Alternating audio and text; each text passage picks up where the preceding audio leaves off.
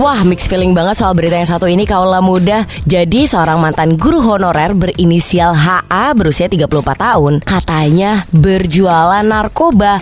Katanya sih untuk menutup biaya hidupnya yang gak tercukupi dari gajinya. Pria asal Lombok ini tertangkap setelah enam bulan menjual barang ilegal itu.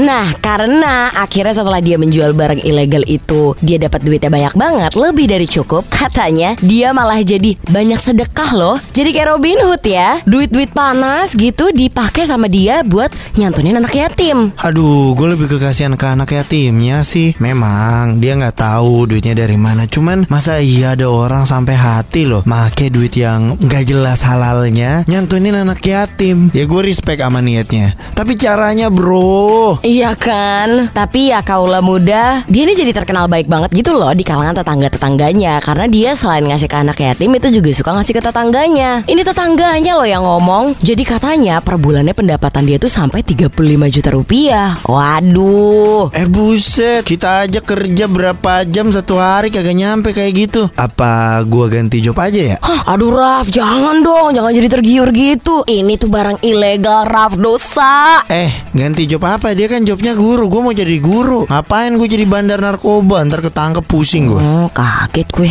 Hmm. Ya udah kalau gitu gue aja deh. Jadi apa? Gue mau nyantunin anak yatim, Pak. Ya Allah. Eh takut banget nih bercandaan kita nih. Ih.